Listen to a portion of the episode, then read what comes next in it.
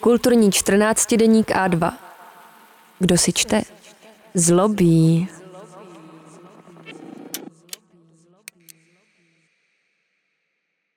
Matěj Metelec, Území strachu.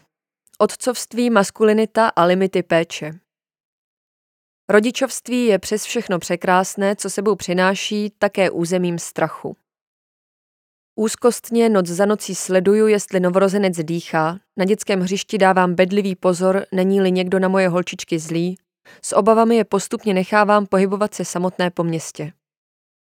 Ale je tu i další strach, sobečtější. Že mě už nebudou potřebovat, že pro ně kamarádi začínají být důležitější než já, že mě nakonec opustí. Nejdřív jsem pro ně byl celý svět, zatím jsem snad pořád jeho významnou součástí, ale jak dlouho ještě? V jádru tohoto strachu, který od jisté chvíle jen roste, je setkání s vlastní konečností a smrtelností. Jsem jen dočasný, jako rodič, jako otec, jako živá bytost. Prožít své otcovství naplno znamená, že se z něj stane primární identifikace, která se ale postupně ukazuje jako dočasná. Ne, že by člověk přestal být otcem, ale děti nevyhnutelně vyrostou a přestanou cítit potřebu, aby byla otcovská role vykonávána, naopak začnou pocitovat touhu se od ní oprostit, emancipovat. Je to nevyhnutelné a je to správné, zdravé. Přijmout to znamená mít zdravý vztah ke svým dětem. Nebo ne? A je možné mít zdravý vztah k dětem, když jsem měl sotva zdravý vztah se svým otcem? Co si ale vůbec pod tím slovem představuju?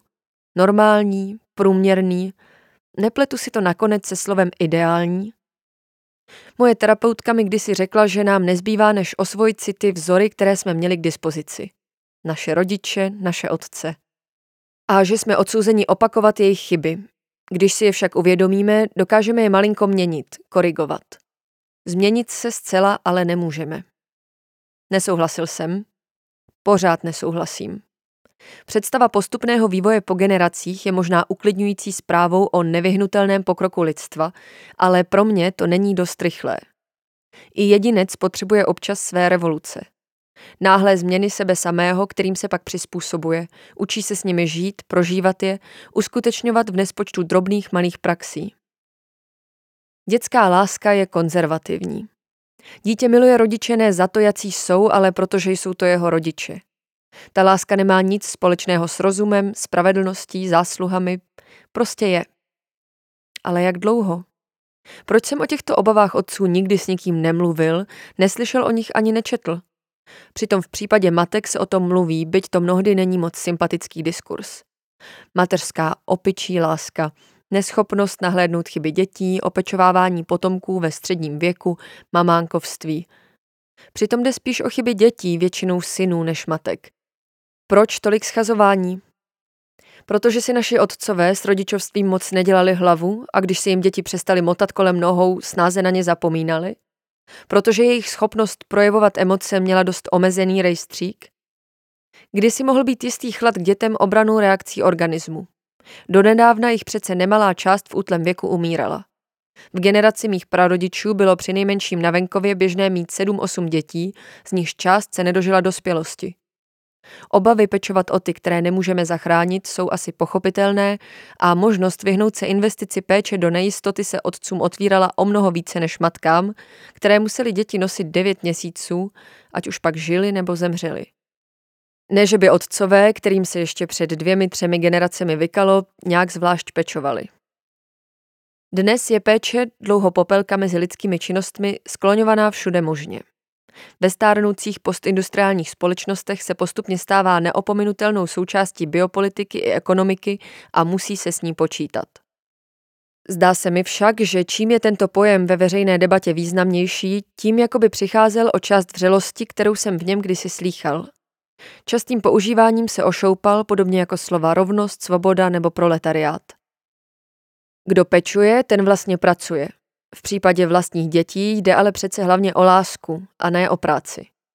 A láska snad pořád ještě může vzdorovat komodifikaci lépe než péče, která se stala mimo jiné i neoliberálně a individualisticky interpretovanou sebepéčí, jejímž účelem často není nic jiného, než udržovat hladký běh stroje, který generuje kariéru, postavení, majetek. Kariéry pochopitelně nemají všichni, vlastně je má jen menší část populace. Tahle menšina však snáze získává prostor pro artikulaci svých požadavků a hlavně svých představ o světě. Do těch rodičovství často příliš nezapadá. Ne, že by lépe zapadalo do stereotypní dřiny u pásů, za pokladnou nebo ve skladu. Z hlediska kariéry jsou děti ale přece jen asi větší zátěž, protože flexibilní pracovní doba dnes zpravidla spočívá v tom, že práce nikdy nekončí. Což ovšem není chyba dětí, ty jsou na tom byty. Je pro ně dostatečnou útěchou, že jinak je jejich rodiče nejspíš nebijí, protože ti, u nich se dá mluvit o kariéře, bývají vzdělanější, bohatší a také liberálnější ve výchově? Konzervativní kritika fungování současné rodiny má v něčem pravdu. Honba rodičů za kariérou znamená, že děti odkládáme do jeslí, školek k tabletům. Je jedno, jestli se tak děje v půl roce, ve třech nebo patnácti letech. Pokud novorozenec nebude zahrnován péčí a láskou, patrně jej to může nenávratně poškodit. Vyrůstat s rodiči, kteří jako svůj cíl vidí hon za prestiží či penězi, však děti nepoškozuje o nic míň. Děti rodičů závislých na pervitinu nevyrůstají v méně toxickém prostředí než děti vyrůstající v rodině, jakou zobrazuje seriál Succession. Ano, jejich společenské postavení a materiální blahobyt budou na zcela jiné úrovni, ale emocionálně a sociálně budou deprivovaní podobně. Dnešní kapitalismus se důrazem na výkon a sebedisciplínu či dehumanizací lidských vztahů nijak zvlášť neliší od někdejšího státního socialismu, který ale aspoň disponoval institucionalizovanou péčí. Odcizení, kategorie, která fascinovala 60. léta, možná stojí za znovu objevení, protože se stále intenzivněji vkrádá do oblasti, kde se ekonomické a politické stýká s biologickým. Reprodukce kapitálu kříží reprodukci druhu a kulturně společenskou reprodukci vzorců chování. Budování kariéry a nutnost uhájit holé živobytí srovnatelně zužují možnost být rodičem. Svoje agresi ovládám čím dál líp, ale vůči agresi svých dětí jsem čím dál bezradnější. Přemýšlím, jaké nám zbyly výchovné metody, když jsme se zřekli odpudivého násilí. Přesvědčování selhává jako první. Vztek, v němž vidím nekorigovanou verzi hněvu, který občas cloumá i mnou, si vemlouvavého hlasu přesvědčování ani nevšimne. Zákazy a výhrušky jsou na tom líp. Svoji represi jsme civilizovali, ale neobejdeme se bez ní.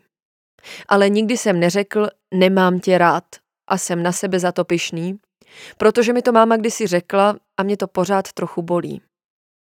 Otcovská role bývala neviditelná, samozřejmá, mimo jakoukoliv diskuzi, tak jako celá maskulinita. Krize maskulinity, o níž se v posledních letech tolik mluví, je vlastně projevem jejího zviditelnění, spochybnění její samozřejmosti. I proto se otcovská role, také zviditelněná, mění asi víc než role matky. Otcové jsou najednou přítomní, chtějí být vidět, chtějí uznání. Pochopitelně ne všichni a ne pořád. I tady vede třídní bariéra, o které se u nás mluví naopak málo. Když pociťuje úzkost ze ztráty své jasně vymezené mužské role vzdělaný příslušník vyšší střední třídy, může si zaplatit některý z kurzů sebepéče, jež pomáhají mužům budovat maskulinitu alternativní, obnovovat tu tradiční či cokoliv mezi tím. Muž, který sotva vyjde s výplatou, takovou možnost nemá. A možná si ani neuvědomuje, že je to ztráta vlastní situovanosti ve světě, co ho zúzkostňuje. A podobně jako se hrozba jiných kultur stává zdrojem šovinistické reakce, i alternativní představy o maskulinitě mohou vyvolávat reakci srovnatelně defenzivní, panickou a agresivní. Vzdělanější a zpravidla také hmotně lépe zajištěná část společnosti na tyto vyděšené reakce často odpovídá pohrdáním. Jakoby schopnost hledat a nacházet sebejistotu v jiné škále hodnot byla věcí individuálních zásluh a nepodléhala celé řadě determinací jak ukazuje třeba Didier Eribon v knize Návrat do Remeše. Když spí, pořád vypadají jako malé děti, kterými už nejsou. Dojímá mě to. Když jsou vzhůru, snažím se hledat si cesty, jak být ještě něco platný. S neklidem vyhlížím, až zanedlouho začne puberta a pokouším se budovat depozit důvěry. Zatím umím líp počítat a něco málo vím o době bronzové. Když jsem kdysi dělal rozhovor v domově důchodců s jednou z nejbrilantnějších hlav své generace, tehdy k mému smutku už značně schátralé, uvědomil jsem si, do jaké míry je nám všem souzeno selhání. I kdybychom kráčili neúhybně směrem vpřed po vektoru zářivé kariéry, naše biologická konečnost nás nakonec dožene. Ve filmu Barbar Conan, který jsem jako dítě miloval a jenž ovlivnil představy o maskulinitě více než jedné generace mužů, zazní věta, která poněkud podvrací pojetí maskulinity stělesněné málomluvným svalnatým protagonistou, jenž problémy řeší násilím. Přijde čas, kdy kameny ztratí svůj třpit, zlato svůj lesk a strůního sálu se stane vězení. Pak už zbývá jen otcova láska k jeho dítěti. A mě hřeje to, že pořád ještě slyším miluju tě nejvíc na celém vesmíru.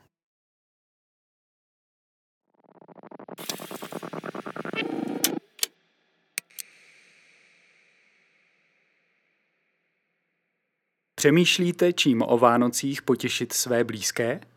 Darujte vánoční předplatné A2 a podpořte tak naši práci. Objednávejte na webu a2.cz. Děkujeme.